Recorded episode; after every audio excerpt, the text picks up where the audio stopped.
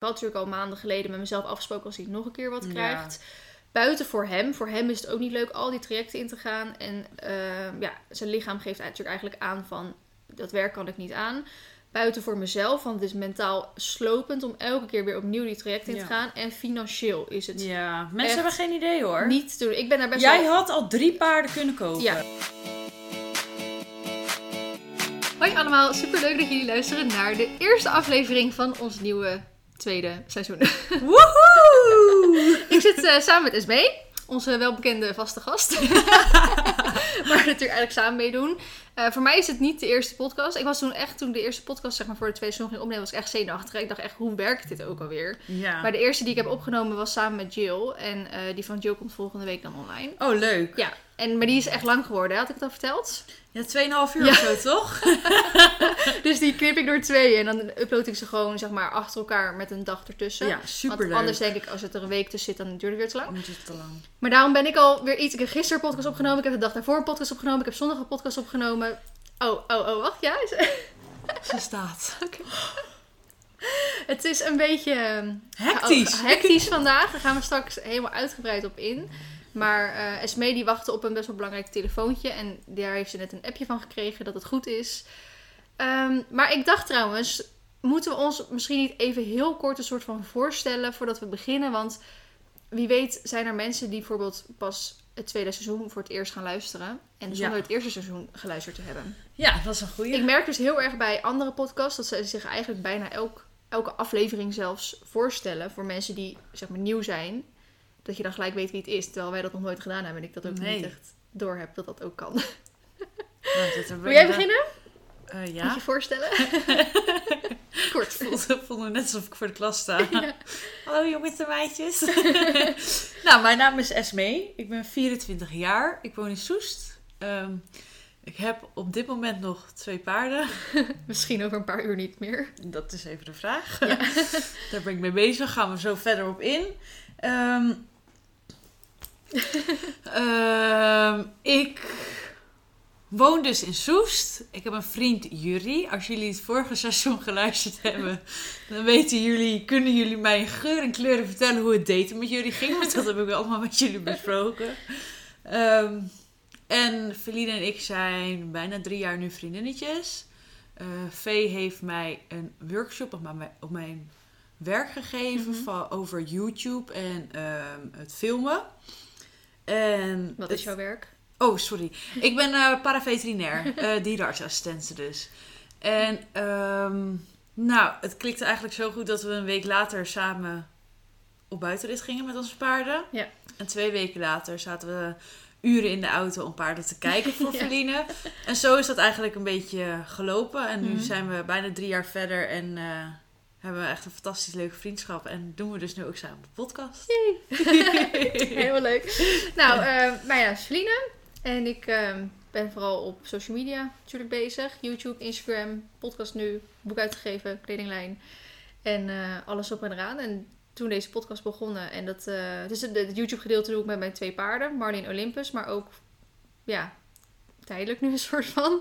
Net als dat jij zegt, ik heb nu nog twee paarden. Dat geldt voor mij nu ook eventjes. Ik heb nu nog twee paarden. Maar ik verwacht eigenlijk aankomende maand dat dat dus nog maar één paard is. Maar daar gaan we straks ook even verder op in. Dat is eigenlijk de allereerste keer dat ik het nu openbaar maak. Want ik heb Ja. het nog helemaal niet op social media gezet. Ik verwacht ook nog niet dat ik het voor maandag eigenlijk op social media zet. Nee, dus eh, is dit een Het primeurtje? is een zeg maar. primeur, Ja. inderdaad.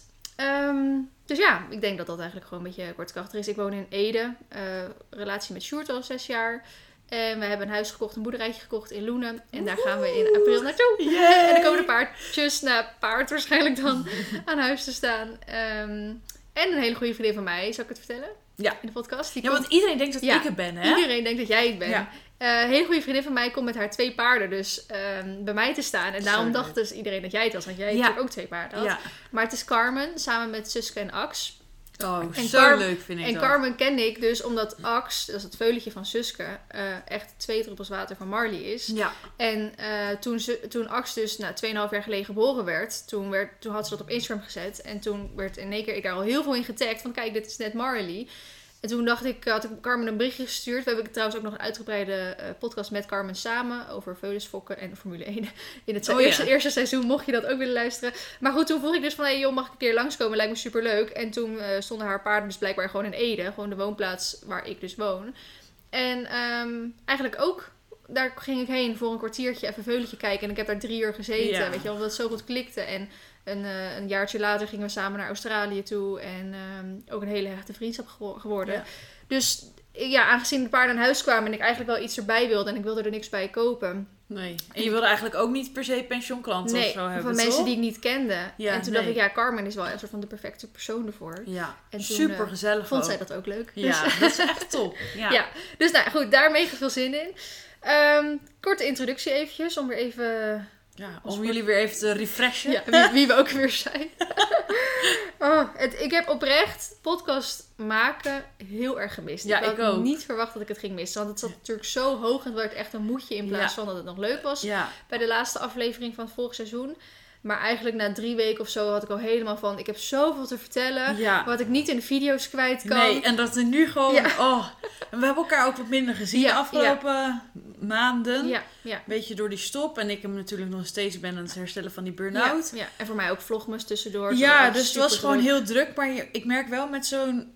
eh, nou ja, wij doen meestal één keer in de twee weken een podcast opnemen. Dan heb je tenminste één keer in de twee weken Ja. een moment dat je Ja. er alles bijkletst. Ja. En Niet alleen met elkaar, maar ook met, met de rest van de we- wereld. Ja, en nu moeten we gewoon... Nu moeten we van bijna drie maanden of zo bijkletsen. Ja, nou, ik had ook echt de afgelopen weken zoiets van... Oké, ik als we die, deze eerste podcast gaan opnemen... ga ik dit vertellen en dit vertellen en dit vertellen. Ja, nou, ik ben het helemaal ik kwijt. ben het ook helemaal over vergeten... omdat er zeg maar afgelopen week alweer zoveel, is gebeurd. Ja, Dat ik denk, ik weet ik eigenlijk niet meer... herken dat zo erg. Ja. Ik weet gewoon niet meer wat de afgelopen tijd eh, gebeurd is allemaal. Nee, Dus daar weet ik niet of ik er ook echt... eh, heel ver op in kan gaan. nee, heel ver op in, in kan gaan inderdaad. Wil jij beginnen met je verhaal? Wil ik dat?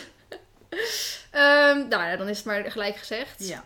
Ehm, eh, Begin ja. bij het begin. Ja, begin, dat is wel een beetje lastig. Als ik echt helemaal bij het begin ga doen, dan, dan ben ik een half uur aan het praten. Ehm, op het gebied van Olympus dus, mijn tweede paard, waar wij dus drie jaar geleden samen eh, heel veel autoritjes voor hebben gedaan. Om dus Ja. voor mij op zoek te gaan naar een tweede paard. Ja. Ja, die heb ik toen gevonden. Ik wil daar niet heel te diep zeg maar, op ingaan, Nee. want dan denk ik, kijk maar de video's of luister maar iets anders. Ehm, daar, ik heb helaas een pechpaard gekocht. We hadden een soort hele kleine, ehm, ja, heel klein risico genomen. En dat bleek eigenlijk een heel groot risico te zijn. En eh nou, na heel veel revalidatie, heel veel onderzoeken, heel veel behandelingen, van alles en nog wat. Ging het elke keer op en aan. En dan ging het weer super goed. En dan Ja. kregen we weer een tegenslag. En dan ging het weer kut. Nou, dan was het weer goed. En dan ging het weer super goed. En totdat hij dus, ehm, ja, wanneer was het? In, in september. Toen begon hij natuurlijk met kortlopen. Ja. Uiteindelijk was dat waarschijnlijk heel erg eh, door die buikpijn die hij had. Mhm. Door, waarschijnlijk ontstaan door zand. Daar ga ik ook even niet te diep op in wat het allemaal precies was. Maar ik had toen eigenlijk al gezegd... Ik heb al zoveel gedoe Ja. gehad met dit paard, om het even zo te zeggen. Ja. Dat dit, als hij nog één keer iets krijgt, is dat het laatste wat ik nog ga doen, ga onderzoeken, ga kijken, bla bla bla. Nu was dat bijvoorbeeld het gedoe met zijn buik. Daar kon hij lichamelijk niks aan doen. Hè? Want Mhm. hij heeft dus heel veel lichamelijke problemen. Hij heeft onder andere teamwervelskissing spijn. Hij had een knieblessure. Hij had een los botfragmentje in zijn rechterkogel. Hij had wat met zijn SI. Nou, noem het maar op. Ja. Hij had het. Echt van alles. Ja. Echt van alles. Ehm, dus bijvoorbeeld hè, die buikpijn, dat stond volledig los eigenlijk. Nou, Van Achteraf kan je denken, heeft het niet allemaal met elkaar te maken. Maar daar kom je toch nooit achter, dus daar gaan we ook niet over nadenken. Ehm, nou, buikpijn uiteindelijk opgelost. Hij ging ook weer goed lopen ervan. Hij liep niet meer telkens rechtsachter, dus kort ervan. Maar het was nog een beetje wel de ene keer wel, de andere keer niet. Maar we gingen er eigenlijk een beetje van uit, omdat hij al maandenlang zo liep, dat het nu een beetje een aangeleerd loopje zeg maar was. En dat Ja. hij gewoon weer opnieuw moest leren die benen goed neer te zetten. Daardoor hadden we ook weer eh, les bij eh, een hele fijne instructeur die ons daar echt in begeleidde. En ik was er dus op 30 december weer voor het eerst opgegaan. Het ging best wel goed. Toen op echt 6 januari of zo ging ik dus voor het eerst weer bij hem lessen. En dat was best wel eng hoor. Dat heb ik ook niet in de vlog verteld. Want ik op een gegeven moment heb ik een beetje besloten dat ik het er een beetje buiten ging houden, buiten de vlogs. Omdat ik een beetje moe werd van al die reacties en elke keer delen met iedereen. Ja, want iedereen heeft natuurlijk een mening, hè? Ja, Jij hebt wel precies. 100.000 volgers op eh, social media. Ja, En dat zijn dus 100.000 meningen van mensen die dan eigenlijk een oordeel hebben zonder of het hele verhaal te weten ja, of te denken, of te denken het te weten. Nou, precies. en, dat is zo vervelend. Daar kan ik zo slecht tegen, want ik heb me vo- het volledige traject van begin tot einde laten leiden door dierenartsen en revalidatietrainers. Het is niet dat je dit zelf zo Nee. eventjes bedacht hebt en hebt gedacht van nou hè, laat ik dit eens eventjes Nee, proberen. Of nou, eh, Dus ik Nee. vond het heel lastig als mensen dan soort van tegen hetgene ingingen wat ik deed. Want dan denk je, ja, maar dan Ja. ga je eigenlijk tegen het advies van een dierenarts in. Ja. En diegene heeft er toch echt voor gestudeerd Ja. en voor geleerd, et cetera. Eh, maar goed, toen was ik dus eh, eh, bij hem. En toen ging gewoon rijden. En hij altijd best wel, eh, Olympus was best wel snel afgeleid met van alles en nog wat. Dus die, was, die liep niet heel lekker, maar ook niet heel slecht. En hij zegt op een gegeven moment, want mijn stagiair Noek was aan het filmen. En hij zegt op een gegeven moment, stop de film maar. Dan denk ik al echt van, oh shit. En ehm, toen zei hij van, ja, hij loopt niet goed. Hij is niet helemaal rad. Dus toen dacht ik, oh shit, weet je wel. Dan zit ik er echt net weer voor de tweede keer op. Sinds anderhalf maand stilstaan. En dan begint het nu al, weet je wel. En toen eh, zei hij, ik ga hem eerst even aan de hand gewoon werken. Ja. En eh, dan ga ik even onderzoeken met hè, wat wel en niet kan en et cetera. Nou, toen vond hij, eh, wij mochten heel erg met hem meekijken. Toen zei hij ook van, nou, als het been zo neerzet, dan dat hoort niet. En zo doet hij het wel weer goed. En zo, hè, zie je dat? Ja. Nou, het was voor ons echt heel lastig om te zien. Ik zag het gewoon bijna niet, maar hij heeft natuurlijk zo'n getraind oog. Dus toen heeft hij me eigenlijk een half uur aan de hand gewerkt. Daar verbeterde hij heel erg van. Ja. Dus dan krijg je toch weer een soort van hoop. Hij zei echt wel aan het einde van... Oh, nou, het ver- verbaast me eigenlijk hoe goed hij dit weer oppakt. Dus, er, Ja. dus we hoeven, je nog niet meteen zorgen te maken weer. Dus toen, eh, eh, de week later, eh, weer naar les. En toen stond weer ik bij hem toch? Weer bij hem. Ja. Toen stond ik er eigenlijk al naast. Want ik dacht, hij gaat hem eerst aan de hand werken. Hij zegt, nee, stap er maar gewoon op. Ik wil eerst zien hoe die loopt. En toen zei hij van, nou, eigenlijk verbaast het me heel erg hoe goed hij loopt. Dus we hebben, hij heeft hem ook helemaal niet meer aan de hand getraind. We hebben gewoon gelijk gereden. En die les ging echt mega fijn. En de, de, we- de week daarna ging ook weer mega fijn. En ik weet niet of er daarna nog een les was. Maar elke keer die lessen gingen heel erg fijn. Echt super goed. En eigenlijk is Olympus echt een heel goed paard. Als hij eenmaal loopt, kan hij Ja. super goed lopen. Hij heeft ook echt enorm veel aanleg voor die tweede draf, weet je wel.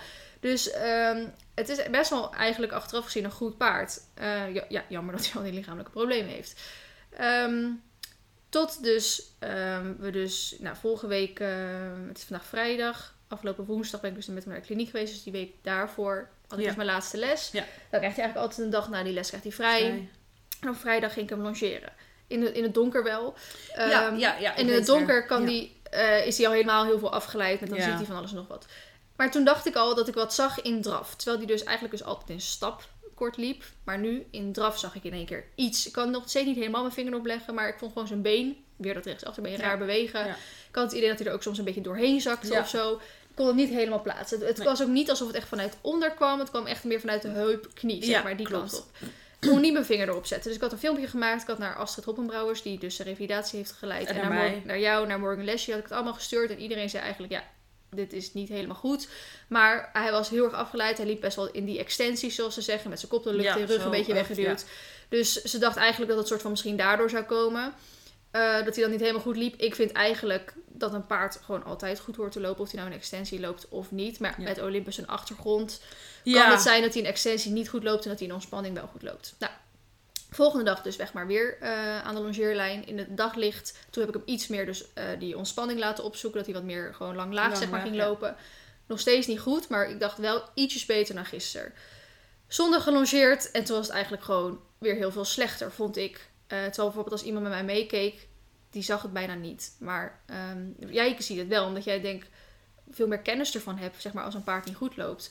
Eh, terwijl bijvoorbeeld, ik had dat filmpje ook in een groepset met die meiden gestuurd. En sommigen zagen het gewoon niet. En dan denk ik, hoe kan je dit niet zien, weet je wel? Mm. Ehm, maar ik denk inderdaad, als een, iemand die er gewoon niet zoveel verstand van heeft, het dus zag, dan zag hij het niet. Maar omdat ik Olympus natuurlijk zo, zo goed ken en zo Ja, getraind ja. ben om daar naar te Je, kijken. je let daar zo op, hè? Eigenlijk te veel let je erop. Als jij Olympus niet had gehad en het alleen op Marley had moeten oefenen, dan had, had je misschien ook niet zo'n Nee, getraind oog Absoluut gehad. nu. niet. Absoluut Want niet. Mar ja. Maar en- heeft eigenlijk nog nooit, zeg maar, slecht gelopen. Nee, eigenlijk bijna niet. Ja, Nee. misschien. Je ziet natuurlijk als je de filmpjes terugkijkt dat hij nu veel beter loopt dan drie jaar terug. Maar dat heeft ook met training en alles Ja. natuurlijk te maken. Dus eh, dat, dat, dat is wel wat anders. Maar ik kan inderdaad wel snel zien of dat een paard rat is of Ja, niet. precies. Ja, Dus toen eigenlijk eh, dacht ik, nou, aangezien hij weer slechter loopt, dan is het niet een kwestie van spierpijn of zo geweest.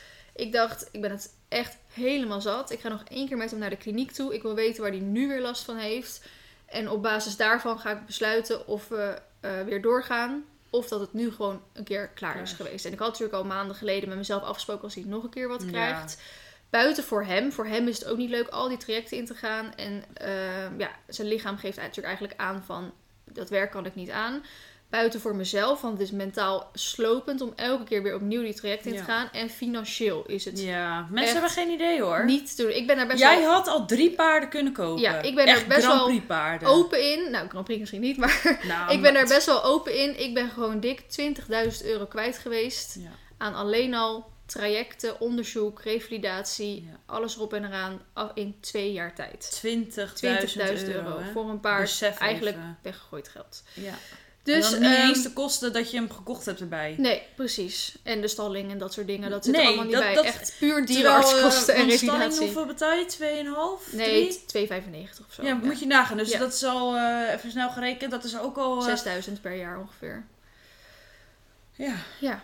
Dus, nou goed, ik had eigenlijk al ehm, buiten dat um, ja, je er financieel aan onderdoor gaat... Um, hebben wij ook gezegd dat huis gekocht. Ik had geen enkele mogelijkheid om te sparen de afgelopen tijd. Want al mijn geld ging op aan die dierenartskosten. Buiten dat Marley dus nu ook wat heeft. Ja. Waardoor die ook... Maar goed, bij Marley heb ik zoiets... Het is iets wat soort van bij Olympus blijft het elke keer zo vaag, weet je wel? Niemand kan elke keer echt echte diagnose stellen. En bij Marley was het gewoon, bam, dit is de diagnose. We gaan het even operatief verwijderen.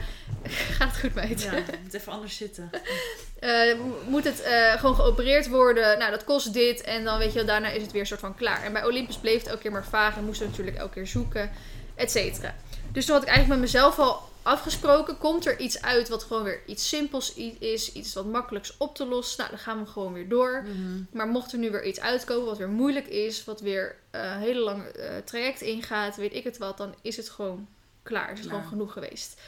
En ik ging er eigenlijk al van uit dat het dat tweede was. Want ik dacht, het kan niet eigenlijk met waarom, hoe die zeg maar nu weer loopt, kan niet zijn dat het iets simpels is. Want dan zou je bijvoorbeeld denken aan een hoefsfeer of zo, weet je wel. Daar kan een paard ook kropen van gaan lopen. Mm. Maar dan komt het vanuit onder, weet je wel. Dan willen ze eigenlijk niet echt op die hoef staan. Nee, ja, dan is het wel anders. Echt zichtbaar vanuit, vanuit zijn heup of zijn knie.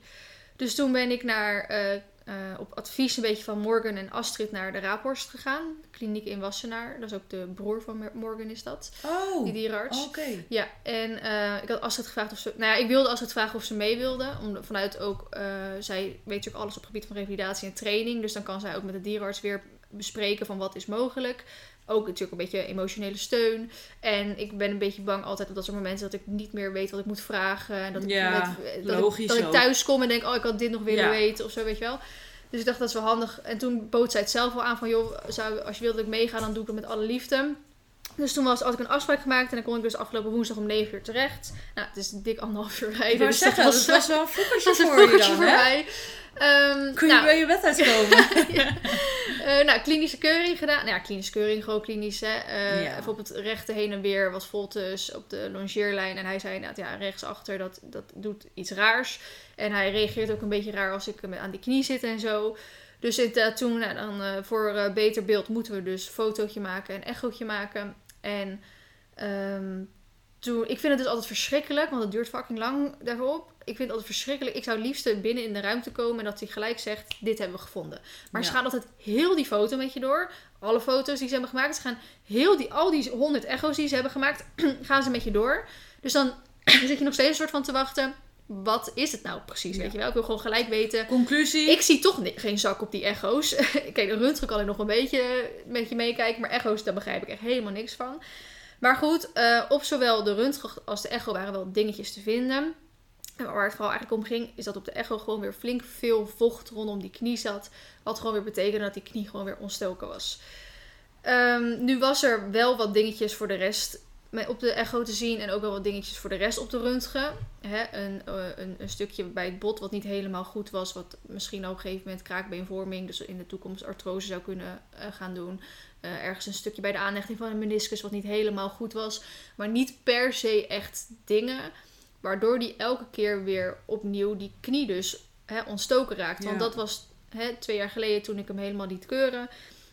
kwam die knie natuurlijk ook al naar voren dat is toen eigenlijk soort van verholpen. Maar die knie is gewoon dus weer terug. Gewoon weer ontstoken, weer vocht, alles eromheen.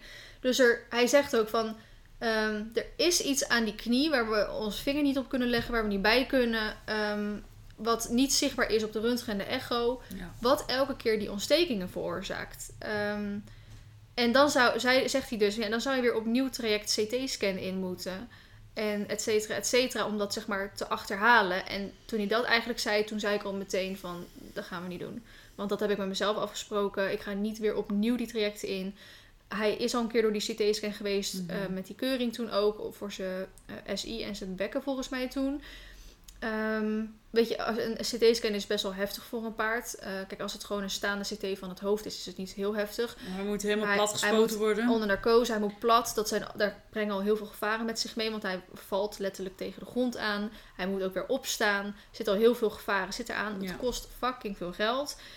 Dus ik heb eigenlijk natuurlijk wat ik zeg, ik ga niet weer een lang duur traject in. En buiten dat zou je dan ergens achterkomen. En dan heb je inderdaad misschien de reden waarom het zo is. Ja. Terwijl het niet ehm, het probleem weghaalt. Het Nee. probleem is er inderdaad dat er iets in die knie is wat constant ehm, die blessure zeg maar veroorzaakt. Geeft, ja.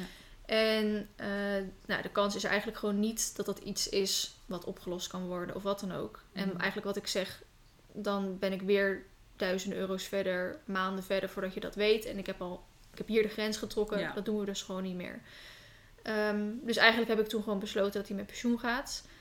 Lastig is alleen dat ehm, we nog niet weten of hij een pijnvrij pensioen kan hebben. Want Ja. zo'n, hij loopt om een reden niet goed. Dat die knie die doet hem dus ook wel pijn. Mhm. Want anders gaat, loopt hij natuurlijk niet wel goed. Eh, die ontsteking moet sowieso weggehaald worden. Wil die pijnvrij met pensioen kunnen. Mhm.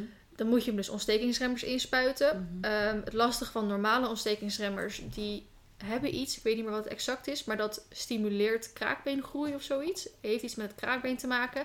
En omdat hij dus al Kraakbeenvorming heeft. kraakbeenvorming heeft, wil je dat dus niet.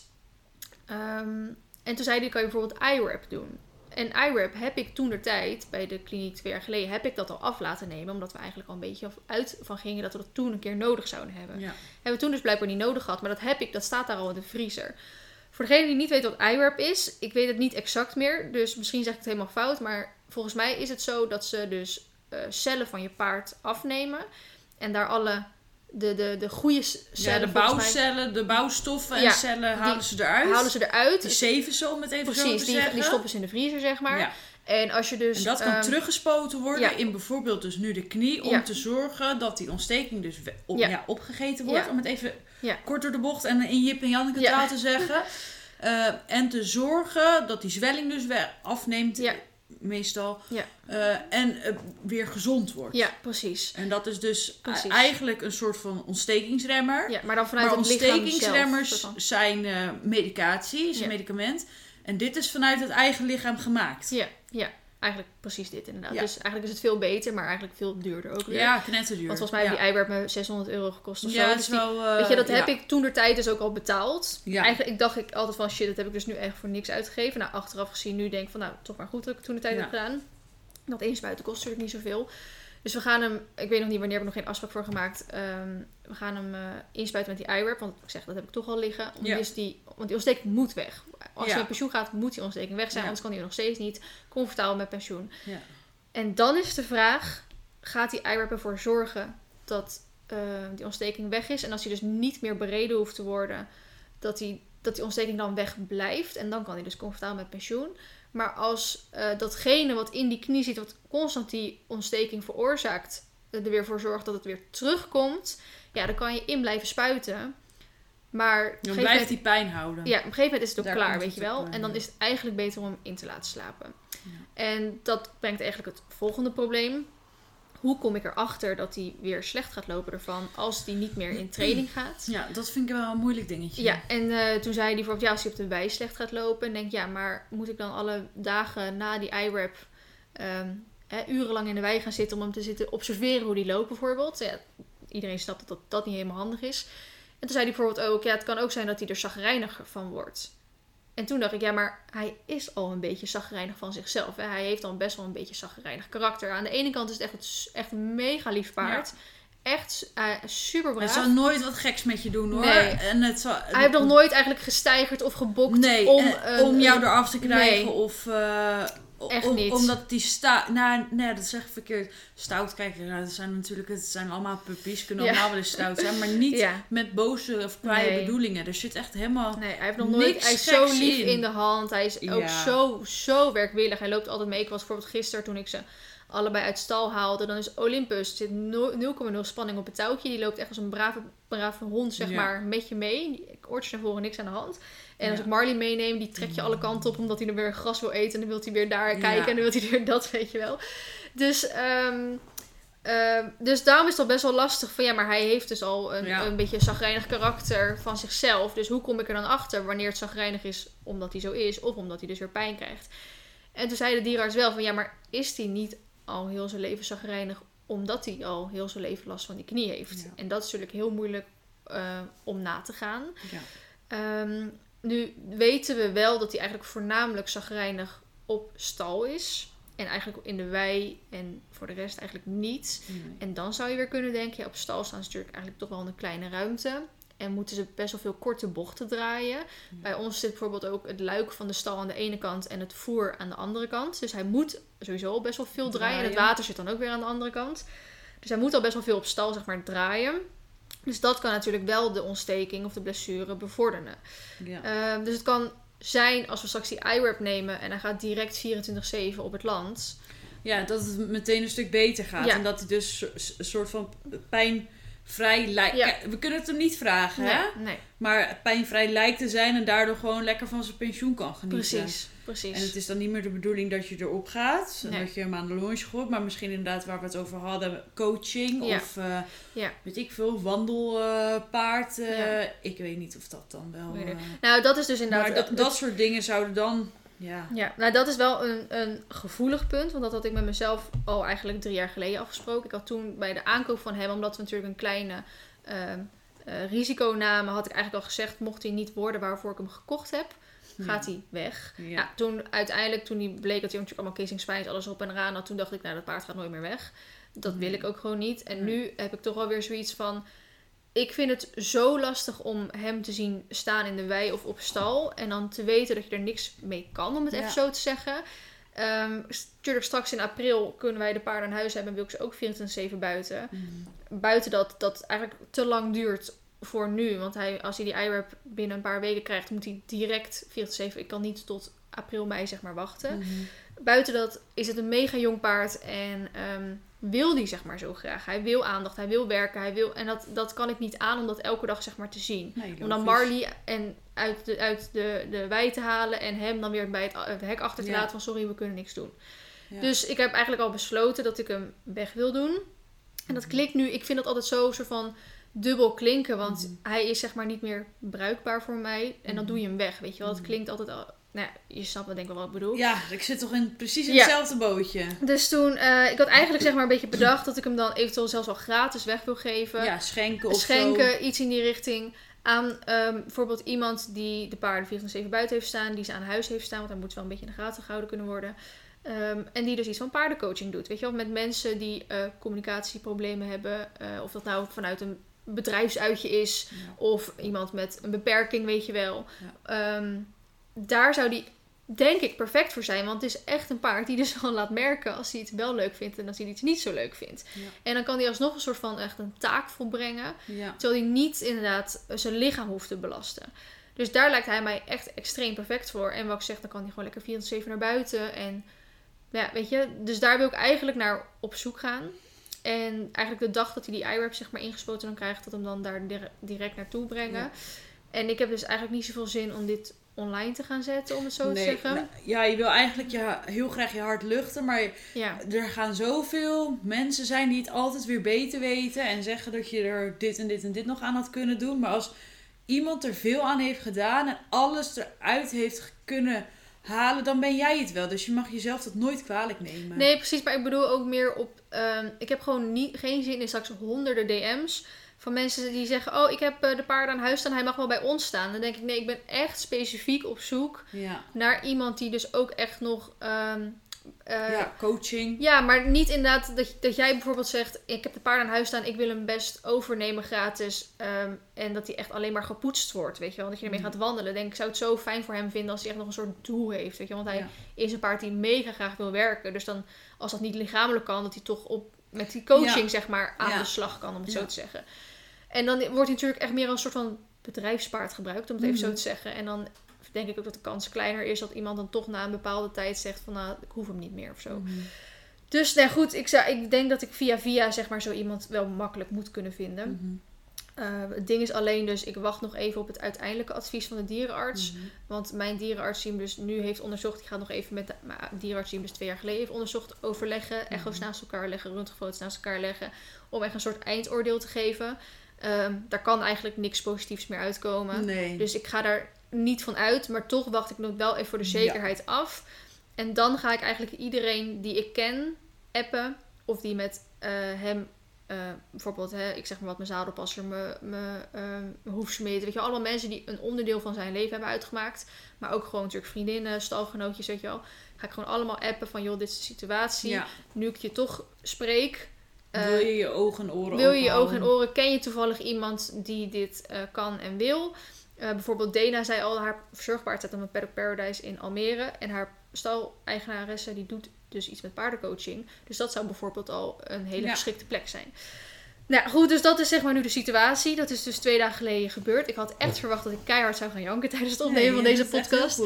Maar ik moet eh, zeggen dat ik in de auto toen echt non-stop gehuild heb. Ja, en dat echt, echt tien minuten voordat ik terugkwam op stal waren een soort van met tranen op of zo. Ja, Dan heb ik ook niet meer kunnen huilen. nee. En wel toen gisteren ik op stal was en mijn stalgenootje Els, eh, die staat zeg maar tegenover Olympus met haar vries. En die staat ook al ma nou, ma- ja, nou, maanden dus bijna op boxrust, want die heeft ook iets met haar knie, maar dan weer iets anders. Ehm, die vroeg van, hey, hoe gaat het? Ja, en dan ga ik niet zeggen dat het goed gaat, weet je wel. Dus Nee, eh, toen kwam natuurlijk... eh, ja. oh, en, en dan begin ik weer. En toen Ja. moest ik wel weer janken. En, maar dat was dan wel even vijf minuten en toen was het zeg maar weer klaar. Ja.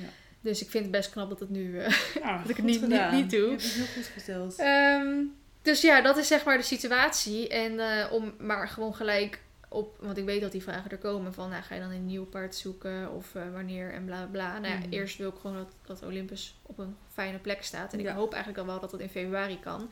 Ik denk ook wel dat ik dus, ehm, ik ga vandaag niet naar stal toe, maar ik hoop dat ik toch wel zaterdag of zondag mijn stal-eigenaren tegenkom. Dat ik even kan zeggen, ik denk dat ik alvast zijn stal opzeg. En Ja. dat moet dan natuurlijk eigenlijk voor de eerste van de maand.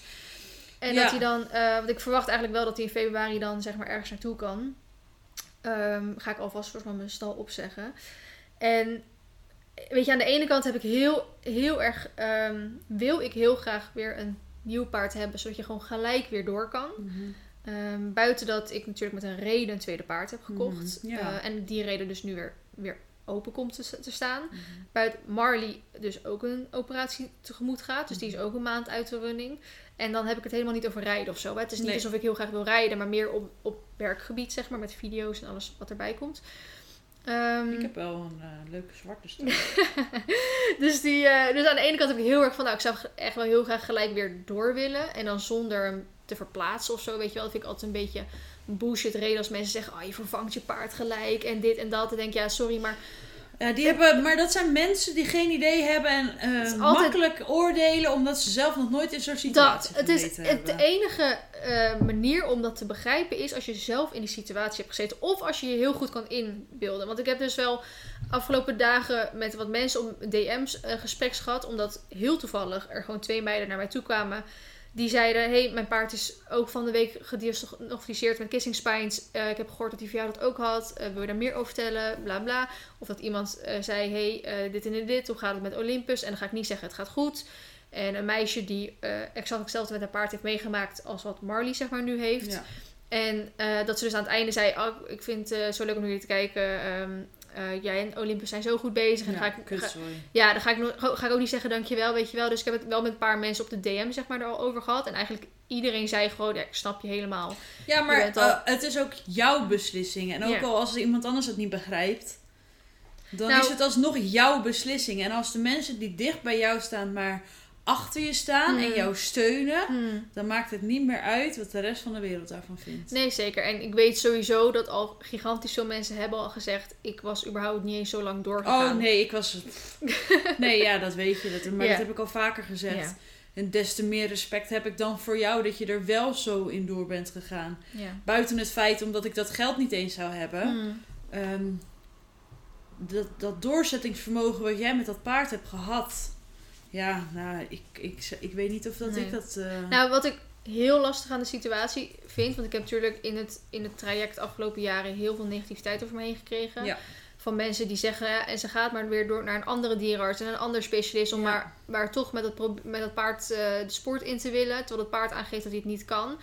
En dat vind ik nu heel lastig om zeg maar, weer terug aan te denken. Want ja, eigenlijk hebben ze een soort gelijk ge- gehad achteraf. Terwijl het, ik vind dat ze op dat moment totaal niet eh, respectvol eh, zeg maar, ermee omgingen. Maar dan komen we weer terug op het eerste gedeelte. Ik heb me altijd laten leiden door dierenartsen en revalidatietrainers. En die hebben allemaal altijd gezegd: hij kan dit nog. En als je dit Ja. doet, dan kan die dat nog. En als je hem zo traint, dan moet dat lukken. En als Ja. hij door het inrijproces heen komt, dan komt het goed, weet je wel. Ja.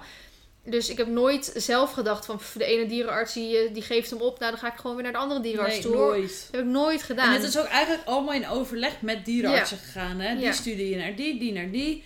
Astrid en Morgan werken samen. Daar kwam Ja. die voor eh, Horses in Hands in de revalidatie te staan. Morgan, Morgan die checkte hem iedere week. En zo... eh, en Astrid die nou ja, wees weer door naar Gert. ja, en, eh, Gert die, heeft eh, hem getraind. En ja. nu, omdat het de broer van Morgan is, ben, ben je bij die dierenarts geweest. En Astrid had daar ook weer een goede ervaring mee. Dus het, het, ja, nou, ik, het is jammer dat er altijd negatief over gesproken moet worden. En dat er nooit eens gekeken kan worden van, nou, die meid heeft het wel allemaal ervoor over gehad. En die heeft het allemaal gedaan. Daar kunnen we ook respect voor hebben. Ja. Het is altijd, het moet, iemand moet altijd even lekker zeiken. Ja. Echt hè. ja. Maar toen, dat was vooral toen de tijd waarschijnlijk van dat, ze, dat die mensen misschien zelf een keer zoiets hebben meegemaakt en niet het geld hadden of niet de Ja. dingen hadden. En dat, bijna jaloers Bijna zijn dat het dan... eh, dat, dat ik wel doorging. Maar goed, ja. dat zal zeker natuurlijk niet voor iedereen die haat heeft gegeven van toepassing zijn. Maar nou goed, dus dit is het, eh, het verhaal. ja, En, knap ehm, dat je het gedeeld hebt. Nou, ik vind de podcast altijd wel een hele veilige omgeving, zeg maar, om zoiets te vertellen. Ja, En wat ik zeg, als ik ehm, op een gegeven moment een beetje weet waar die misschien naartoe kan gaan, dan wil ik het zeg maar ook wel even op Instagram een klein beetje kort zeggen. En op een gegeven moment wil ik er natuurlijk ook wel een video over maken. Maar ik dacht dat ik er echt totaal nog niet emotioneel aan toe was om dat in een video te gaan vertellen. nou, tot vandaag. Tot vandaag. dat ik er misschien toch wel iets makkelijker over kan praten. Omdat Ja. ik zoveel geld heb de afgelopen tijd. De, maar wat ik zeg, ik had eigenlijk natuurlijk al best wel een lange tijd geleden die beslissing gemaakt van als hij Mhm. nog één keer wat krijgt, dan is het gewoon ergens de grens. Dus Ja. het is ook weer niet echt een klap in mijn gezicht of zo. Nee. Maar ik had er wel met Noek over, omdat hij in die lessen met, bij Gert dan de afgelopen maand zo goed ging. En Gert ook zo tevreden over was over hoe hij deed. Toen zei ik ook tegen Noek, ja, maar ik durf helemaal niet enthousiast te zijn.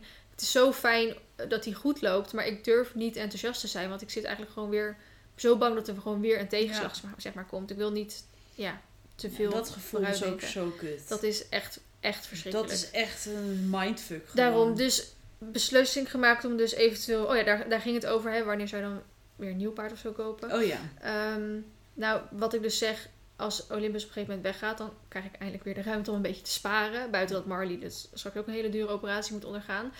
Eh, dus dan zou het misschien op een gegeven moment weer financieel mogelijk zijn om iets nieuws aan te schaffen. Ehm, alleen we gaan natuurlijk verhuizen en moet best wel veel verbouwd worden. En dat kost ook een hele hoop geld. Eh, dus ik, dat gaan we denk ik eerst doen. En dan kan ik me gewoon heel rustig oriënteren op wat ik nou precies wil. Ehm, en dan willen we eigenlijk, ook al weet ik dat nu al, Rustig oriënteren. Es, wil je even kijken wat voor paarden ik al gezien heb? Ja, nou, en dit klinkt weer heel erg alsof ik hem gelijk vervang, terwijl hij nog niet eens weg is. Maar, Oké, shotgun, ik ga meekijken. maar het is ehm, lockdown, avondklok, ik zit Ja. alleen thuis, Sjoerd is er niet. Ja, Nee. Wat moet je anders? zeg Maar je hoeft je niet te verantwoorden hoor. Dus ik ga gelijk al op Sporthorses, e-horses, Facebook kijken, op allemaal groepen aanmelden. Omdat ik toch weet dat er een keer een moment komt dat het wel zeg maar ja, weer gaat. dat Dus je moet gaan kijken. beter gewoon nog wel eens een beetje oriënteren. Maar goed, nu is denk ik een beetje het plan dat we van... Want ja, ik denk ook dat het nu lastig überhaupt is om... Want ik wilde dan waarschijnlijk eentje uit Ierland. ehm, om naar Ierland toe te gaan.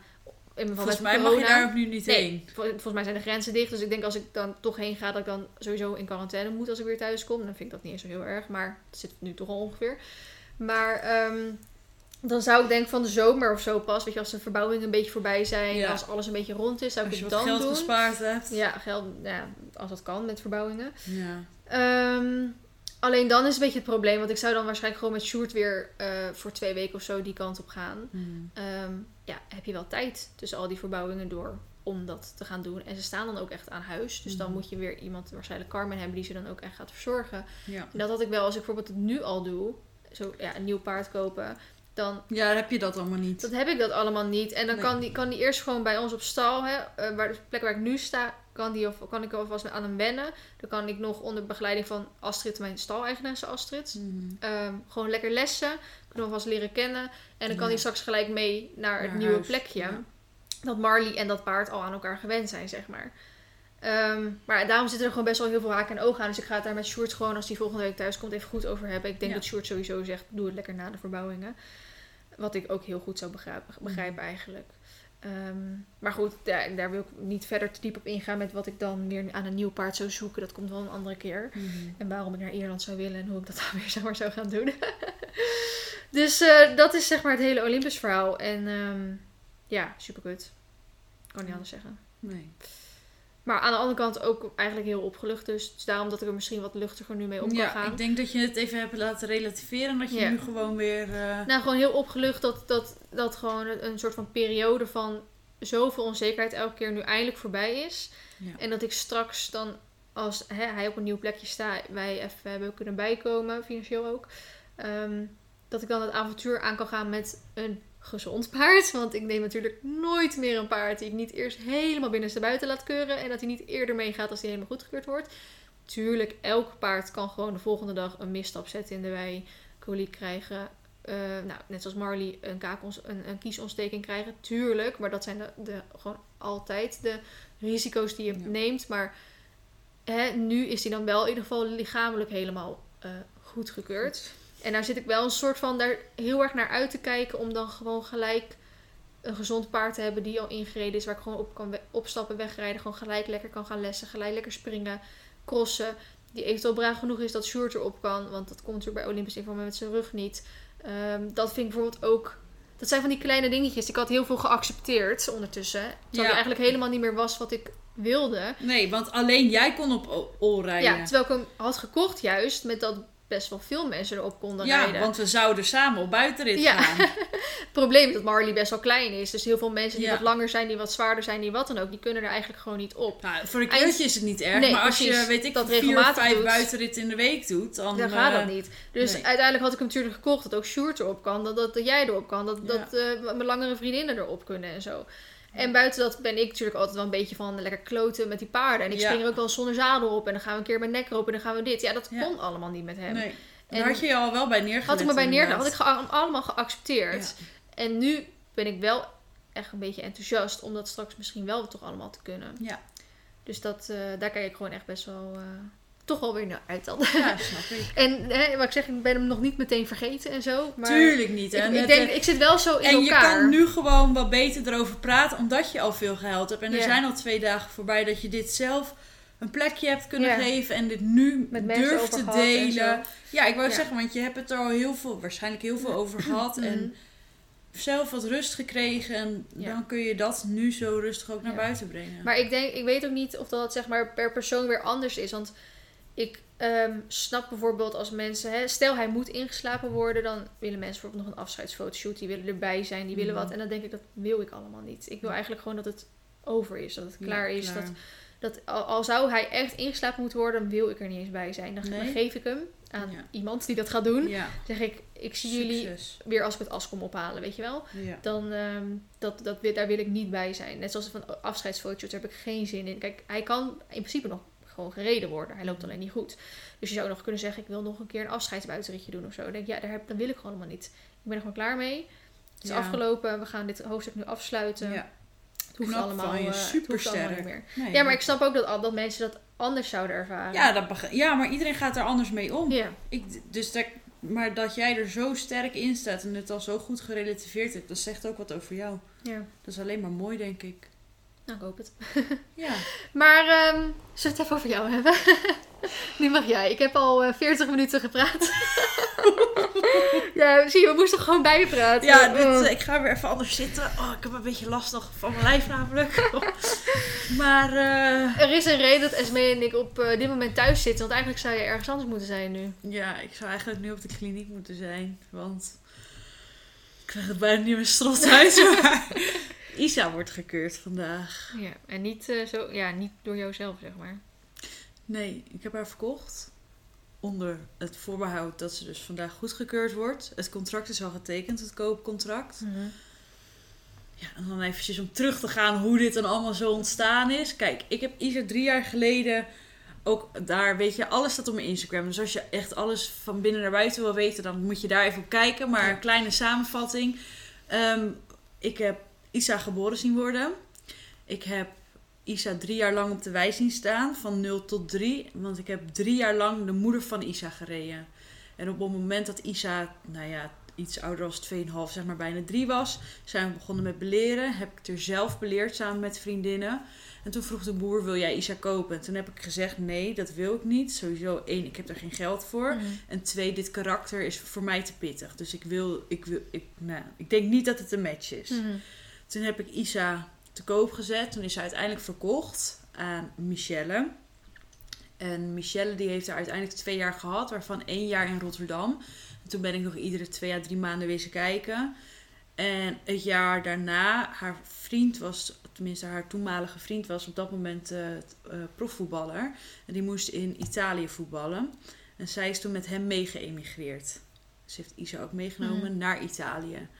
En in Italië zijn ze verder gaan trainen, veel buitenritjes gemaakt. Maar Ita- Italianen die zijn wat. ehm, die, die rijden wat anders in de paardensport dan wij hier in Nederland, zeg maar. En waarschijnlijk hebben ze Isa te veel gepusht met het springen. En, Ja, want ze eh, kon mega goed springen. Ja, ze is officieel ook eh KWPN goedgekeurd springpaard. Ja. Met papieren ook. Dat hebben we Ja, in hebben ook een Nederland paar van die vrijspringfilmpjes. Dat ze Ja, gewoon... eh, Knetter goed gespringen. ja. Maar in Italië is dat dus een soort van stuk gegaan. Ik denk persoonlijk dat ze bijvoorbeeld te vaak een balkje geraakt heeft, daar te onzeker van is geworden en dan te hard over die sprong heen is geramd, waardoor ze nul vertrouwen had. Mhm. En Michelle werd daar ook onzeker van. En Michelle heeft toen de keuze gemaakt om Isa te verkopen, want zij wilde per se eh, een, eh, ja, een, een parcours kunnen springen. En dat kon eerst met Isa, maar op een gegeven moment durfden ze dat beide niet meer. Mhm. En omdat Michelle Isa geen vertrouwen kon geven en Isa Michelle niet, dat, nou ja, het Ja. werkte averechts. Ik heb Isa uiteindelijk teruggenomen op 26 januari. Dat weet ik nu natuurlijk weer hartstikke goed allemaal. Eh, 26 januari, drie jaar geleden. Toen is ze in februari, begin februari teruggekomen vanuit Italië terug naar Nederland. Toen heb ik er dus, toen was ze officieel voor mij. Mhm. Dus toen kocht ik officieel mijn eerste paard en dat was Isa.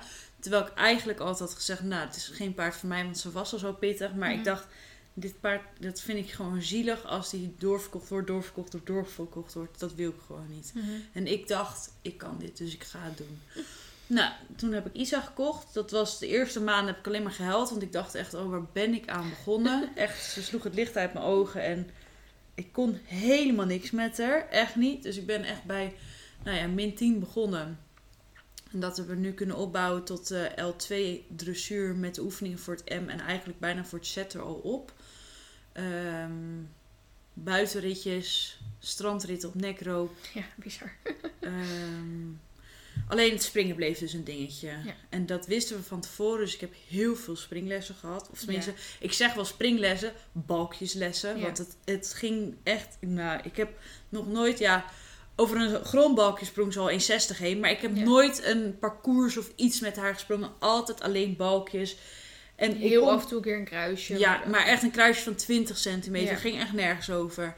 Maar ik kon eerst niet eens een bak inkomen met balken. Nee. En dit ging- klinkt raar nu, hè jongens, maar ik ben erbij geweest. Ja, ik dacht ook van, eh, ze stelt zich aan of dit Ja. kan gewoon niet. Maar ik heb het allemaal met eigen ogen gezien.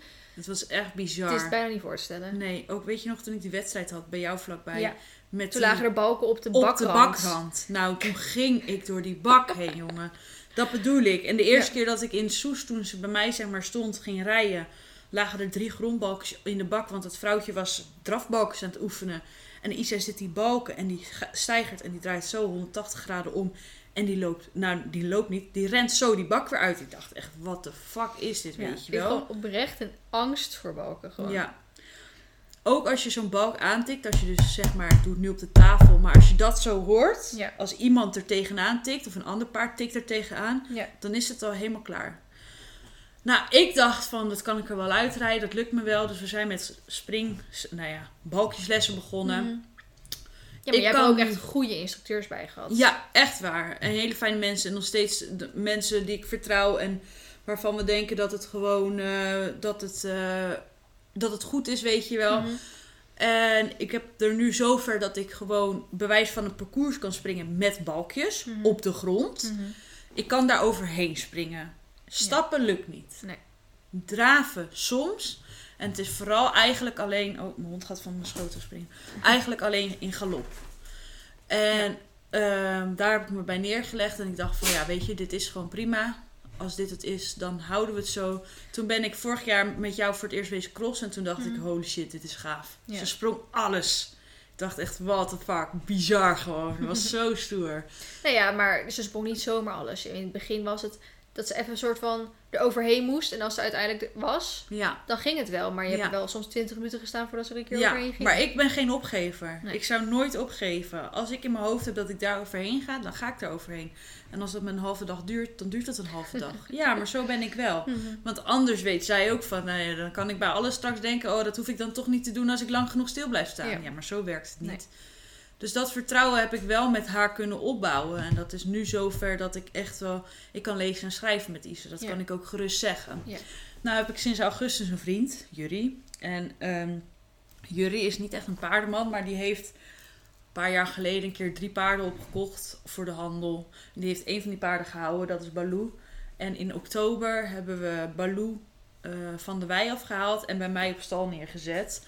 Met het idee van, nou ja, ga daar maar eens op hobbelen. En dan eh, als het straks over een maand of twee, drie goed genoeg is, dan verkopen we er. Want het is echt, Jury is van de handel. Kijk, wij zijn hobbymatige ruiters. Mhm. En Jury is van de handel. Dat is gewoon een soort andere, nou ja, andere tak van de sport, om het Ja. even zo te zeggen. Ja. En er zit geen goed of fout aan. Nee. Dat moet je kunnen, of dat Ja. kan je niet. Ja, en dan moet je van tevoren, voordat je, als je een paard koopt, al gelijk beslissen eigenlijk. Ja, dit was voor de handel, punt uit. Dus je, Isa is Isa, dat is mijn prinses. En daar deed ik veel, daar, dat, dat is eigen. En Mhm. we- dat weet je, die gaat, nou ja, semi nooit meer weg, zeg Mhm. maar. En Baloo is voor de handel. Nou, Baloo heb ik helemaal beleerd zelf. Wat echt heel erg goed ging. Baloo is springgefokt. En met Baloo kan ik balkjes stappen. En balkjes draven. En een sprongetje maken. Zonder... Nou ja, alleen gisteren dan even dat ze even jolig werd. Omdat ik er af- aflag. Maar weet je, Dat hoort erbij. hoort erbij. Is jongheid. Maar daar gaat een wereld voor me open. Dat het paard zo nuchter is. Ja. En dat het dus ook anders kan. Ja. Dat, dat het me een keer geen stress geeft. En het heeft me doen beseffen, want ik heb natuurlijk afgelopen jaar best wel veel meegemaakt. Als je dat ook allemaal wil weten, luister even gewoon die vorige podcast, want het is heel veel. Mhm. Het heeft me doen beseffen dat ik in 2021 voor mezelf ga kiezen. In alle opzichten. In vriendschappen, in mijn relatie, in, op werkgebied. Eh, nou ja, en dus nu ook met paarden. En daarom heb ik de keuze 2,5 weken geleden gemaakt om eh, met jullie af te spreken. Ja, maar ging nog een klein beetje iets aan vooraf. Er was iemand die geïnteresseerd was in Baloo. Ja, En dat vond je niet fijn om het zo te nee, zeggen. daar werd ik heel erg nerveus van. Toen dacht Ja. ik, oh, ik wil helemaal niet dat een paard weggaat. Nee. Terwijl ik wist dat hij voor de handel was. Ja. Hè? Dus ik had me daarop ingesteld. Maar ik kreeg het helemaal benauwd van. Ja. Ik dacht, dat paard kan helemaal niet weg. Die moet gewoon bij mij blijven. Ja. En na heel veel gesprekken en alles hebben, heb ik besloten om Isa eh, te koop te zetten. En te kijken of ik een geschikt huisje voor haar kan vinden. Ehm, zodat ze, want Isa is ook pas zeven, zodat ze lekker dressuurmatig verder gereden kan Ja, worden. lekker bosritje. Lekker bossen. Ze is fantastisch buiten. Ja. Dat weet jij Ja. ook. Kijk, je moet er wel gewoon nuchter en relaxed op zitten. Als je erop gaat zitten en denkt, nou, dan ga je. Maar dat is, ik ben vanaf het begin duidelijk over alles geweest. Alles is ook op je Instagram te Instagram vinden. Dus is echt een dagboek. Daar Ja. staat ook in hoe vaak ik gevlogen heb, Ja. wat voor boekensprongen ze Wat eigenlijk niet veel is, want je bent maar één keer afgevallen. Ik ben er één keer afgevallen, ja. Dat, ja, Ja. maar de bokkensprongen... Ik ga weer even anders zitten. De bokkensprongen die ze gedaan heeft... Eigenlijk staat alles online op social De- de- media. de- dat ze moeilijk trailer kan laden. Dat ze... Alles. Zo gek als dat je... Ik ben altijd eerlijk geweest. Ja. Dus dat is, was voor mij nu... Ik kan niet zeggen...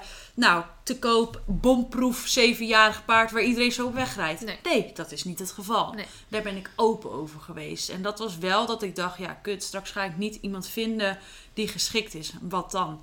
Dus ik heb een plan A, een plan B, een plan C en een plan D. Om het even zo te zeggen. Mhm. Want je moet gewoon over... Dit is niet een bakje boter wat je wegdoet. Mhm. Isa is drie jaar lang mijn vriendinnetje. En het gaat me aan mijn hart. Maar ik wil gewoon...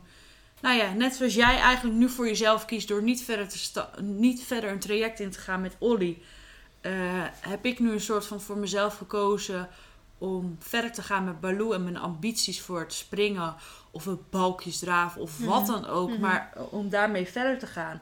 En ik zeg niet dat Baloo het leven lang bij mij blijft. Want Mhm. misschien vind ik het handelen straks wel zo leuk... dat ik het veel leuker vind om paarden op te leiden... en dan elke keer te verkopen. Maar voor nu vind ik het heel leuk om te kijken, wat kan ik nou zelf qua springen? Mhm. Wat zijn nou mijn mogelijkheden? Dat En heb je nooit nu- gehad eigenlijk. Die heb ik met Isa niet gehad, nee. Nee. En nu heb ik een paard daarvoor die dat wel kan. En die is pas eh 3,5, hè? begrijp me niet verkeerd. Dus die moet ook alles leren, maar Ja. nu kunnen we samen alles leren. En dan hoor ik je denken, ja, is dat dan een verstandige keuze als ruiter die al wat angstig is met springen dan op een 3,5-jarige te gaan zitten? Geen idee. Weet ik niet of dit een goede Hmm. keuze is. Misschien moet ik een stabiele ruim van 20 kopen die al een zetdressuur en zetspringen heeft gelopen. Mhm. Maar als je iets niet probeert, Ja. dan ga je het zeker nooit weten. Nee. En ik heb nu voor mezelf de keuze gemaakt dat ik denk dat ik het kan. En dat ik het ga proberen. Dus ik heb Isa te koop gezet. Wat echt een hele stap was. Want nou ja, ja dat is gewoon mijn kind. Ja. Ja, dat hoef ik je niet te vertellen. Nee, dus nee. eh, dat was wel een stap. En, En- ik weet nog dat jij mij appte daarover. En dus ik weet niet of je had, had verwacht of zo, maar, maar ik had eigenlijk gewoon gelijk gezegd van... Ik begrijp het. Ik, ik begrijp volledig waarom je dit doet. Ja, Terwijl misschien een andere, normalere vriendin of zo... die niet heel dicht bij jullie staat, zou zeggen... Oh nee joh, gewoon Isa houden. Die eh, ken je al zo Ja. lang en weet ik Ja. het wat of zo. Terwijl ik eigenlijk gelijk zoiets had van... Nou, ik snap het echt volledig dat je dit... Ja.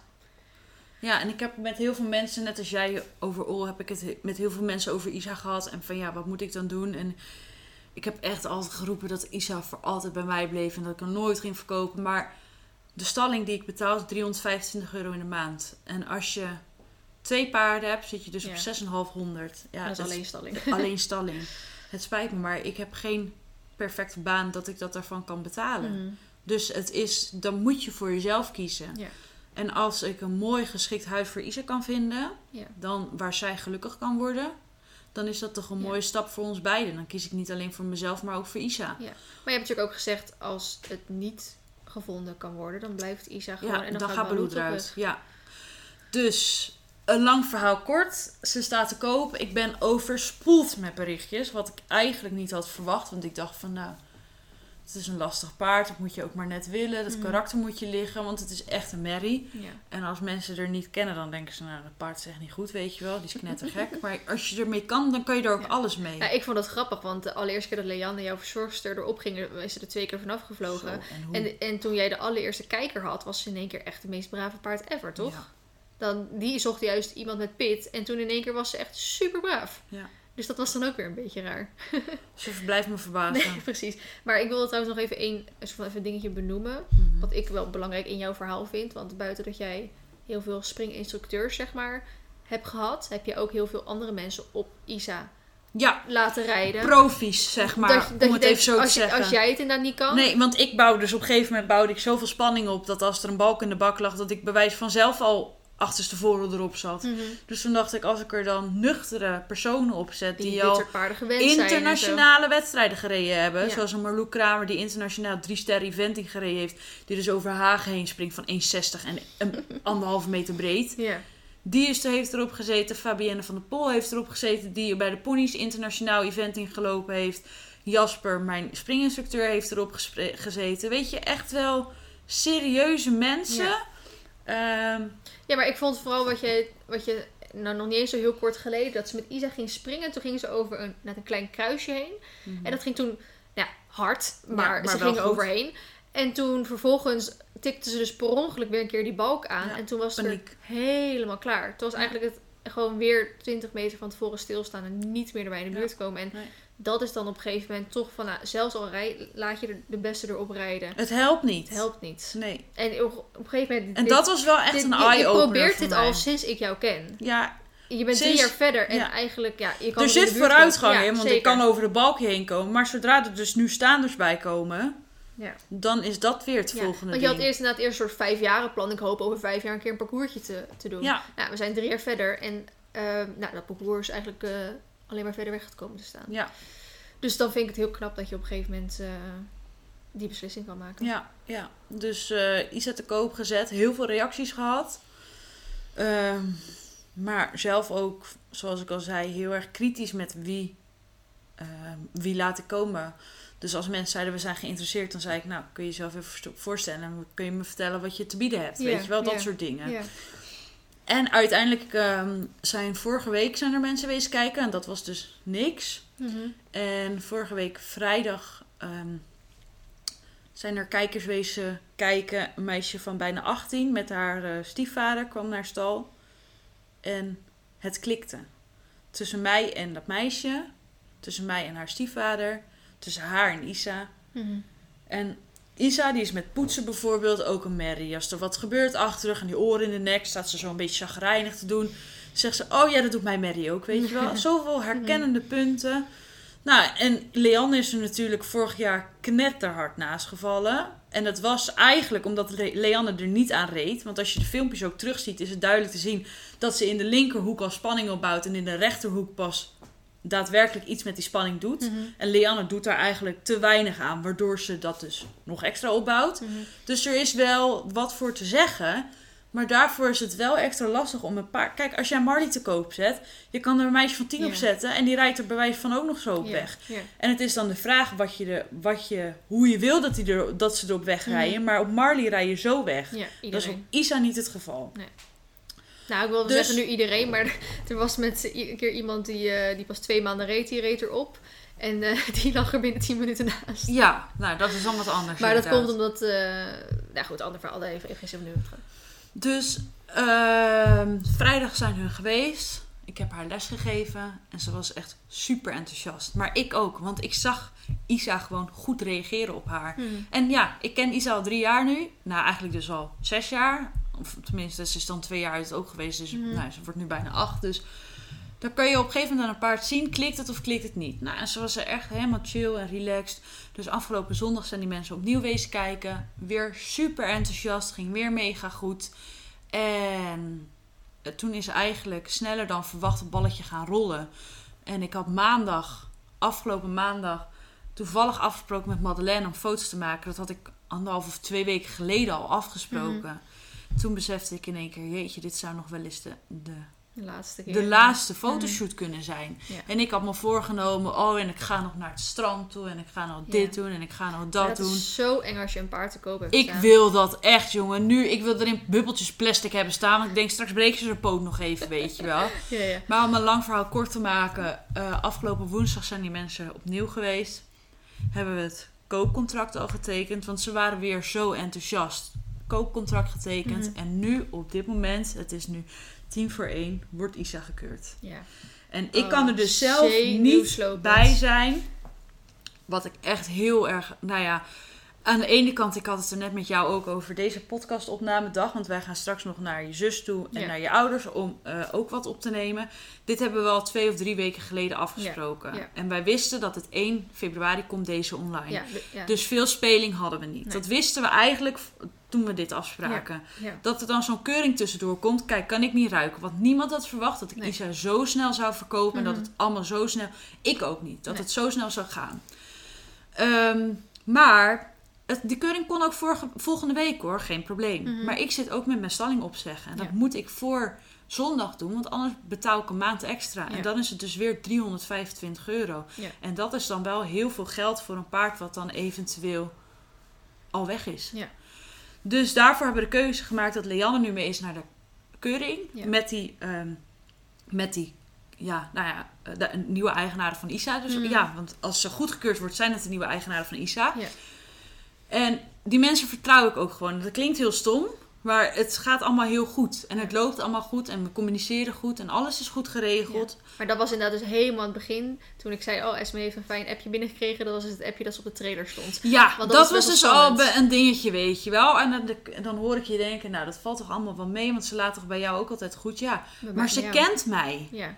Isa is zo op mij, dat weet iedereen. Als ik weg ben, dan staat ze al zo van, hé, hey, waar is mijn baas? Weet je wel dat? Zelfs Verlina lukt het niet om er bewijs van alleen op te laden als ik er niet bij ben. Dus Mm. ik was best een beetje gestrest dat ze er niet op die trailer zouden krijgen. En dus voor, toen we net de podcast begonnen, toen kreeg ik een berichtje van Leanne dat ze staat. En dat het allemaal gelukt is. Ze liepen er in één keer op. Er Ja, waren wel wat, eh, want ze, het is vandaag vrijdag, dus dan zijn ze de stallen aan het mesten bij Mm. ons. Dan zijn ze aan het rijden met shovels, trekkers en dan is het weer super druk. Dus daar had Isa wat stress van, maar ze Mhm. liep er in één keer super netjes op. En nu heb ik een appje, dat, eh, een foto van Isa, dat ze dus gecontroleerd wordt. Beetje gestrest van de trailer, maar ze doet het goed. Geen gekke sprongen of zo, alleen een beetje spannend. Oh, chill. Dus ze zijn haar nu aan het keuren. Het is niet alleen een klinische keuring, maar ook een röntgenologische. En Ik dat vind gewoon ik gewoon heel spannend. Ja, ik ben ook zenuwachtig gewoon ervoor. Ik heb geen oog dicht gedaan vannacht. Ik kan niet eten. Ik ben kotsmisselijk van de zenuwen. En echt waar, en dat kun je ook terugzien. Isa heeft bij mij nog nooit wat gehad. Nee. Ze is geen dag kreupel geweest. Ze is geen dag niet rad geweest. Ze is gecontroleerd door die osteopaat. Ze is gecontroleerd door de tandarts. Ik heb nooit gekke dingen met haar gehad.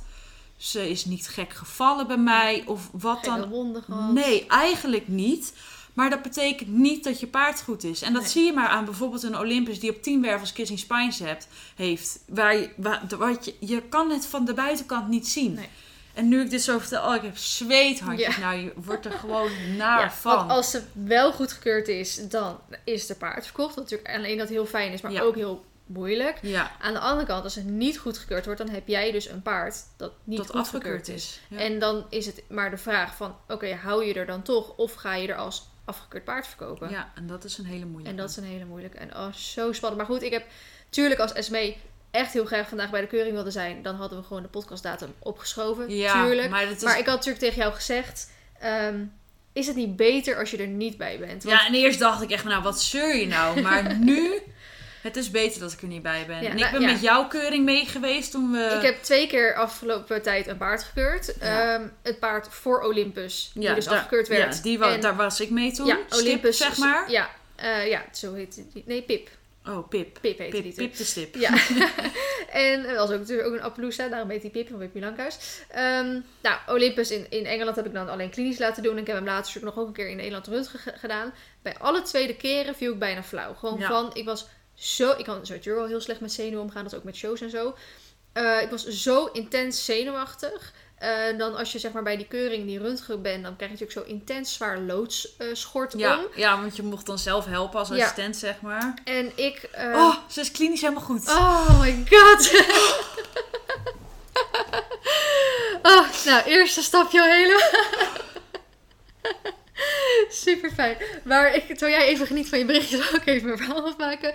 Ehm, dat loodschort is zo nou, ja, zwaar. Nu overdrijf ik misschien. Maar ik Ja, het weegt wel wat. weegt echt wel wat. Ja. En zo'n röntgenkeuring, dat duurt ook echt wel eventjes. Anderhalf tot twee uur. En eh, ik dan kan ligt het, dus... sorry dat ik je onderbreek, ligt het eraan wat ze dus nu doen. Want Leanne appt nu, er worden nu foto's gemaakt van de benen. Als er aanleiding is, ook van de hals en rug. Normaal Ja. gesproken keuren ze eigenlijk alleen op de benen. Ja. En als je dus twijfelt dat een paard iets heeft zoals toen met Olympus, dan wordt ook de rug gedaan. Maar Mhm. over het algemeen is het meestal eigenlijk alleen de benen. ja, precies. Ja, klinkt heel Ja. simpel, maar... Nou, dat vind ik, om even weer een zijsprongje te nemen. ehm, toen ik Olympus als klein risicootje uit Engeland meenam, toen verklaarden sommige mensen mij voor gek dat ik hem niet röntgen had laten doen. Ik had me laten adviseren door mensen die zeiden: het heeft niet zoveel zin om een 2,5-jarige röntgen te doen. ja. Nou, daar is achteraf weer wat van te zeggen. Maar Ja. ik zou hem, als ik hem röntgen had laten doen, ik hem alleen op de benen laten doen. Op ja. de benen is die in principe goed. Goed. Hij is op zijn rug niet goed. Ja. Terwijl, wat, terwijl zijn Dus rug niks ook- te maken heeft, want hij heeft nog nooit last van zijn rug gehad. Het was Nee. altijd die knie geweest. ja. Terwijl op die knie, dus qua röntgen Maar weer niks is, is, ik weet niet of... Ik wou zeggen, Nou ja. valt de knie dan ook onder de... Want ik ben dierenartsassistent, maar bij de honden en de katten. Mhm. Dus een paardenkeuring, ik heb geen idee. Ehm Ja, val, ik neem aan van wel. knie, doen ze dat dan ook? eh. Doen ze echt tot de oksel, zeg maar? dat- Ja, denk ik wel. Ik durf het ook niet met 100% zeker te zeggen. nee, maar dat weet ik ga dus er wel van uit. Maar goed, al zou ik dat bijvoorbeeld gedaan toen hebben, dan was hij daar toch gewoon goed opgekeurd. Be- Behalve dat hij dat kleine botfragmentje in die rechter achterkogel heeft, maar die, die zit ook niet in de weg, die zit safe. Dus dan had ik hem alsnog meegenomen en dan was ik alsnog niet achter die rug gekomen. Mhm. Maar om weer even terug te komen, ehm, ik ben dus een persoon die heel slecht kan staan. Ik weet ook niet precies waar dat vandaan komt, maar ik kan eigenlijk niet langer dan nou ja, vijf minuten bewijs van al staan. Zeg maar stilstaan. Dan krijg ik gewoon last van mijn rug. Dan, eh, eh, en dan ga ik niet eens heel hol staan met mijn rug. Maar ik moet gewoon zitten dan. Als ik wel eens een keer bij een presentatie sta of een rondleiding sta. Dat je echt in één keer 20 minuten stilstaat op één plek. Dan ben ik degene die door mijn hurken heen gaat of tegen een muur aan gaat leunen. Of, ja. omdat ik het gewoon lichamelijk op een of andere manier niet kan. Ehm, dus moet je bedenken dat je twee uur lang met zo'n fuck- fucking Ja, schort. loodschort om moet gaan staan. Ik trok dat niet. Dus op een gegeven moment weet ik niet meer hoe het bij die keuring ging van Pip. Maar toen zei ik van, kan iemand hem Ja, overnemen? je Want wordt helemaal, Helemaal- geel, jongen. Duizelig, zwarte vlekken, alles erop en eraan. Dus toen moest Ja. ik echt zitten, water drinken. Ja, colaatje hebben we je volgens mij Ja. gegeven, terwijl jij normaal helemaal niet van het frisdrank bent. Precies. En, En toen, toen heb ik hem overgenomen, Ja. dat weet ik nog wel, ja. ja. en toen dus later bij die keuring van Olympus had ik het exact weer hetzelfde. Toen Ja. voelde ik hem alweer aankomen. Ik stond daar net. En toen zei ik al gelijk, is er een assistent die hem over kan nemen? Want ik trek dit gewoon niet. Nee. En toen was pas de eerste foto gemaakt, Ja. zeg maar. Dus eh, ik weet van mezelf, nu is natuurlijk iedereen er anders in, dat ik dat niet trek. En dat ik daar, als ik ooit weer een paard laat keuren, daar gewoon niet bij wil zijn. Ik Nee. ga wel lekker wandelen, ik ga wel iets anders doen, ik wil dat gewoon niet Ja. meer. Dus daarom had ik tegen Smee soort meer geadviseerd, wil je er wel bij zijn? Is het niet goed om even juist zo'n dag weg te zijn, om Ja. even afleiding te hebben? Ja. En tuurlijk, je zit er wel met je hoofd. ja, ik zit daar met mijn hoofd terwijl ik hier een podcast aan het opnemen ben. Maar dat ik met jou ben en dat jij dit ook allemaal zo hebt meegemaakt, dat maakt het gewoon allemaal wat makkelijker. En Leanne, mijn bijrijster, is dus mee. En Ja. Leanne vertrouw ik voor 100 miljoen procent. Ja. Leanne is gewoon, ja, dat, dat, Hoe lief ook dat ze meegaat. Ja, fantastisch. Ja. Leanne is fantastisch. En Leanne, ik en Leanne hebben zoveel gesprekken al gehad, want het, we zouden Isa heel graag willen houden. Mhm. Het is ook niet dat ze weggaat omdat we er stom vinden. Mhm. Snap je wat ik bedoel? Maar Nee. het is omdat we voor onszelf gaan kiezen. Ja. En Leanne die zegt ook, ik wil Isa eigenlijk best wel graag overnemen. Maar dan kom ik over twee of drie jaar op dezelfde positie Ja. als jij te staan. Ja. Want ik wil ook graag een allround paard. Ja, want ze, heeft eh, Abigail natuurlijk een 20-jarige Mary. Hoe oud is Abigail, weet je dat? Oh, eens even. Heb je aan het lezen? Is het spannend? Ik vind het zo eng als jij iets aan het lezen bent. Ja, de dierenarts zag de eerste en tweede pasje, pasjes links bij de buigproef wat onregelmatig, maar liep daarna gewoon goed weg. Oké. Maar nog niks over foto's of zo? Nee. Oké, nou ja, als ze goedgekeurd is, toch? Dan... eh, Ja, die foto's zijn ze nu mee bezig. Oh, doodeng. Maar goed, eh Leanne heeft dus een, eh, een Mary die met pensioen gaat. Dus die zou denk ik toch ook TCT weer opnieuw paard willen dan. Ja. En dan is het inderdaad, ja, als je een allround paard wil, dan, dan kan je inderdaad net zo, nog zo... Dat is natuurlijk gewoon heel erg de fout die mensen maken, die ik ook al... ehm eh, waarschuw ik altijd mensen ervoor, heb ik ook weer die fout gemaakt. Als je, je bent al een soort van verliefd op dat paard geworden. En die wordt dan eigenlijk afgekeurd. Maar dan ben je er al zo verliefd op, dat je er dan toch meeneemt. Ja. En bij Leanne is natuurlijk, eh, dat heeft dan natuurlijk niet met afkeuren te maken, maar Leanne is, wordt dan al zo verliefd op Isa. Terwijl ze eigenlijk we zijn niet al is... verliefd op Isa, Ja. maar het is niet wat ze zoekt. Nee, precies niet wat ze zoekt. En dan is het zo moeilijk om je, je voet stijf zeg maar te houden Ja. en het dan niet te doen. Ja. Kijk, stel dat, eh, stel dat deze koop nu deze week niet door was gegaan. Dan zeiden Leanne en ik wel tegen elkaar. Oké, dan gaan we opnieuw rond de tafel zitten met z'n tweeën. Om te kijken wat dan de mogelijkheden zijn. Mogen jullie ook rustig weten. Want Leanne is fantastisch. Mhm. Maar ik dacht ook, ja, kut. Straks neemt Leanne Isa. Dan heb ik Leanne niet meer. Terwijl ik nog een paard heb. En daar ook graag een bijrijder voor wil hebben. Ja, ja. Want Leanne en ik rijden niet, niet per se hetzelfde. We zijn hele andere type ruiters. Maar we denken wel overal hetzelfde over. Mhm. En als ik haar bel en zeg: Lee, ik kom niet uit met de paarden, kun jij ze even doen? ja.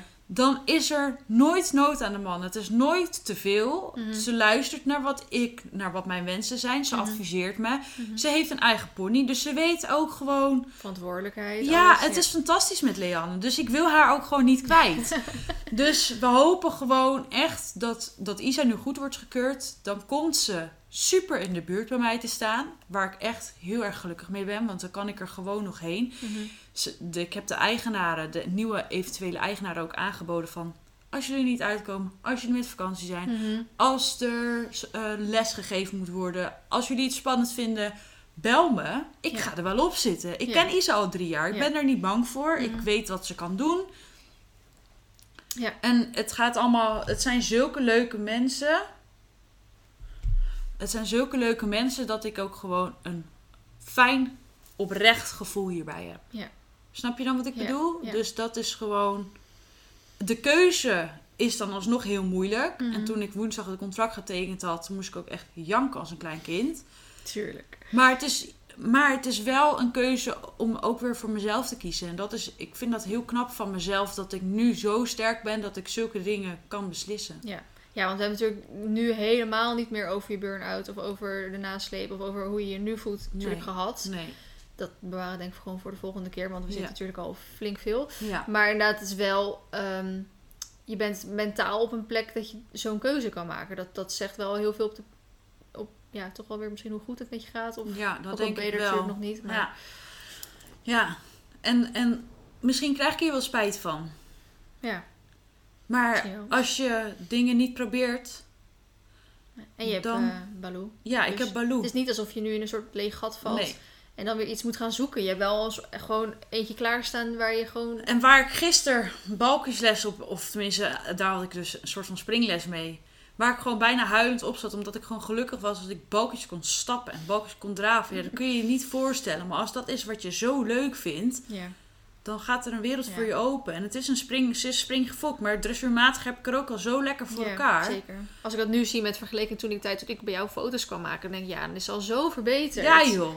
Ze begint nu ook sterk te worden en dat weet ze dus nu ook. Dus nu krijgt ze een beetje babbeltjes. Nou, Ja. ik vind dat wel leuk, weet je wel. Een beetje karakter, een beetje eigenschap. ja, maar ja, fantastisch. Ja, kom maar door. Ja, Dus niet ben- zij worden.